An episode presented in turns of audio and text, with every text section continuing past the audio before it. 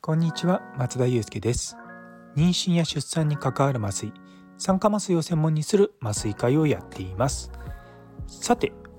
本日のお題ですけれどもデータを眺める大切さということについてお話しさせていただこうと思います。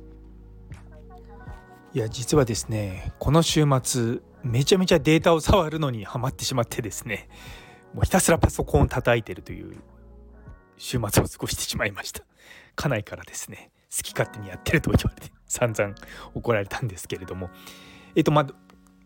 今日、まあ、どういうデータ触ってたかというと実はあの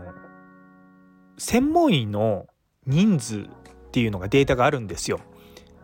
まあ、具体の正確に言うとですね専門医にこれからなるためのの人たちが、ま、どの都道府県に、ま、どの診療科で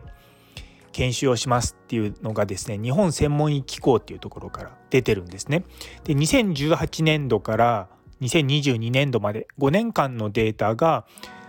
ざっくりとですねあの PDF になってるんですよ。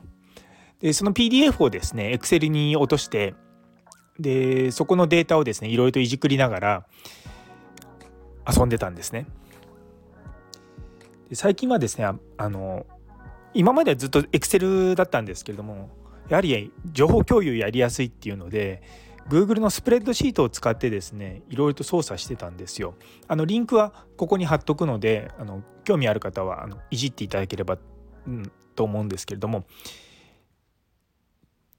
作ったのはですね例えば麻酔科の人たちが、まあ、どれぐらい何人ぐらいがそもそも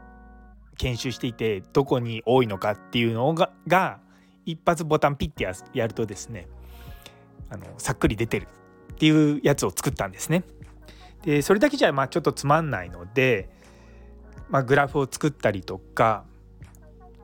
あとツリーマップって言ってですねあのどれぐらいの割合を占めてるかっていうのを、まあ、ビジュアルで分かるようなものもですね自動的にできるようにしたんですね。でそのためにですねずっとひたすら VLOOK 関数とかですねあの そういったことを今日はやっておりました。それですごくその中で興味深いデータがあったのでいくつか紹介しようと思うんですけども実はあの東京で研修をしたいっていう人たちが結構減ってるんですね。で日本的に、まあ、全国的には2018年から2022年にかけてその専門医になりたいっていう人はどんどんどんどん増えてるんですよ。ただ東京でそういったものをやりたいっていう人が2018年と2022年比べてみると結構東京は減りが大きいんですね。もともと東京の人数が多いっていうのはあるんですけれどもまあ、全体の科で見ると75人ぐらい減ってると、まあ、あの2022年と2018年を比べると。それで大体ですね毎年東京だけで1800人ぐらいいて大体20%ぐらい占めてるんですね。でも実はその数が少しずつ減ってるんですよ。で研修したいっていう、まあ、その先生たちの数は毎年8,000人ぐらいだったのが、まあ、徐々に徐々に増えてって今が、えー、9,500人ぐらいなんですけれどもなんで結構だから1,500人増えてるくせに東京は減ってるというのが分かったんですね。いやこれ結構僕の中では衝撃で、まあ、確かにま東京でに一点集中してるところもあってその研修の数が多すぎるからって言って国も結構ですねそれに制限をかけ始めてはいるのは知ってたんですけれども結構減ったなっていうような印象です。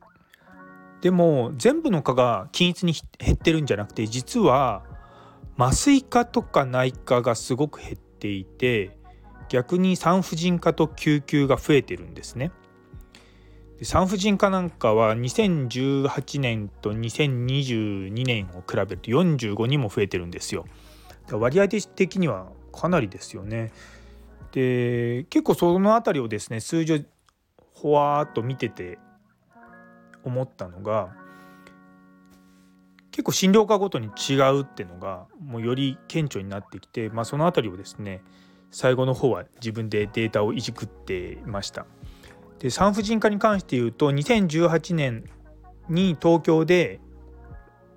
先行医になった人が102人なんですけども2022年は147人なんですよね。1.5倍ぐらいに増えてて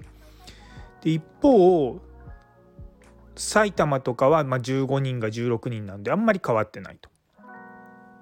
で救急科に関してはもとも2018年58人だったのが72人に増えてるのでここも1.3倍まあまあまあ3倍か4倍ぐらいには増えてると。一方例えば麻酔科なんかはもともと2018年105人東京で麻酔科の研修やりたいって言ってたのが2022年には75人なんですよ。なんで25%ぐらい減ってるのかな結構減りましたよね。で一方でも麻酔科になる人数が減ってるわけじゃなくて実は埼玉とか千葉がすごい増えてて麻酔科もともと2018年11人だったのが2022年で33人これあこれ埼玉のデータですねだから3倍に増えましたで千葉も7人から25人なので3倍ちょっと増えてます。神奈川は28から20あ44なんでまあちょっと増えてるぐらいなんですけどもやおそらくなんですが東京で研修している人たちが東京じゃなくて埼玉とか千葉とか神奈川に行ったような印象はありますね。まあ、どうしても5年分のデータしかないのであの統計解析とかはできないんですけれどもやっぱこういうのを眺めるってすごく大事だと思うんですよね。でこれグラフにするとですね結構あ東京で麻酔科やりたいっていう人は減ってんだなっていうのはあのもう顕著です。一方埼玉とか千葉がどんどん増えてるんでまあそっちの方が今いいのかなっていうような印象ですね。まなんで東京で減ってるのかっていうのが、まあ、そのシーリングっていう人数制限だけじゃないような気はするんですよね。実際私も東京の病院から埼玉の病院にもう10年以上前に移動してきましたけどもまあ忙しさとし考えると東京よりはまあ楽って言い方変ですけれども異様に遅くまで残ることは少ないんですよね。まあ、決して別にそれだけが悪いわけじゃないんですけれども、まあ、働き方改革自体はなかなか進んでるようで進んでなかったりしてるのも、まあ、現状としてありますね。いやもう実はこのデータを、ま出したところでって言い方変ですけれどももうほとんど2023年度からの選考員の先生方は多分もう行く場所が決まっているので、まあ、別にこの数字を見てどうのこうのってことはないと思うんですけれどもその次ですよね2024年働き方改革が始まる一番最初の年の初期研あごめんなさい後期のレジデントの先生たちがどこに移動するのかっていうのはすごく気になります。県によってはですね、まあ、特に麻酔科なんか4年連続ゼロとかいうのもあったりとか結構まあ厳しくなっちゃうとか厳しくなるだろうなっていうような印象はありますね。ということをですね今日ずっとやってたんです。で自分で言うのもなんなんですけれども結構ま使いやすい形にはなってて最初のページのガイダンスってところにその見たい診療科をピッてクリックするとですねあのいろんなものがもう自動的に、あの、出るようになってます。例えばどこの研修が多いのかっていうのがもう1位から5位までとあと少ないかっていうところも下から5位まではあのグラフが自動的に出るようになってたりとかあとさっき言ったツリーマップがですね結構綺麗に出来上がったので、まあ、是非一度見ていただけるといいかなと思います。いやこれ作るのめちゃめちゃ大変だったんですけどもいや全然言葉がわからんとか思いながら YouTube を見てもうんよくわからないなって言いながらガチャガチャガチャガチャ触ってるとあようやくできたみたいな感じになってまあこれまた23週間後にやったらもうできないやつだなとか思ってですねあのやってました。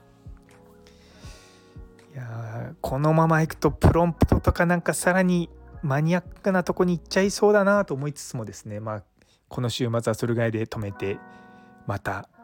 通常業務に戻っていこうと思います。というところで最後まで聞いてくださってありがとうございます。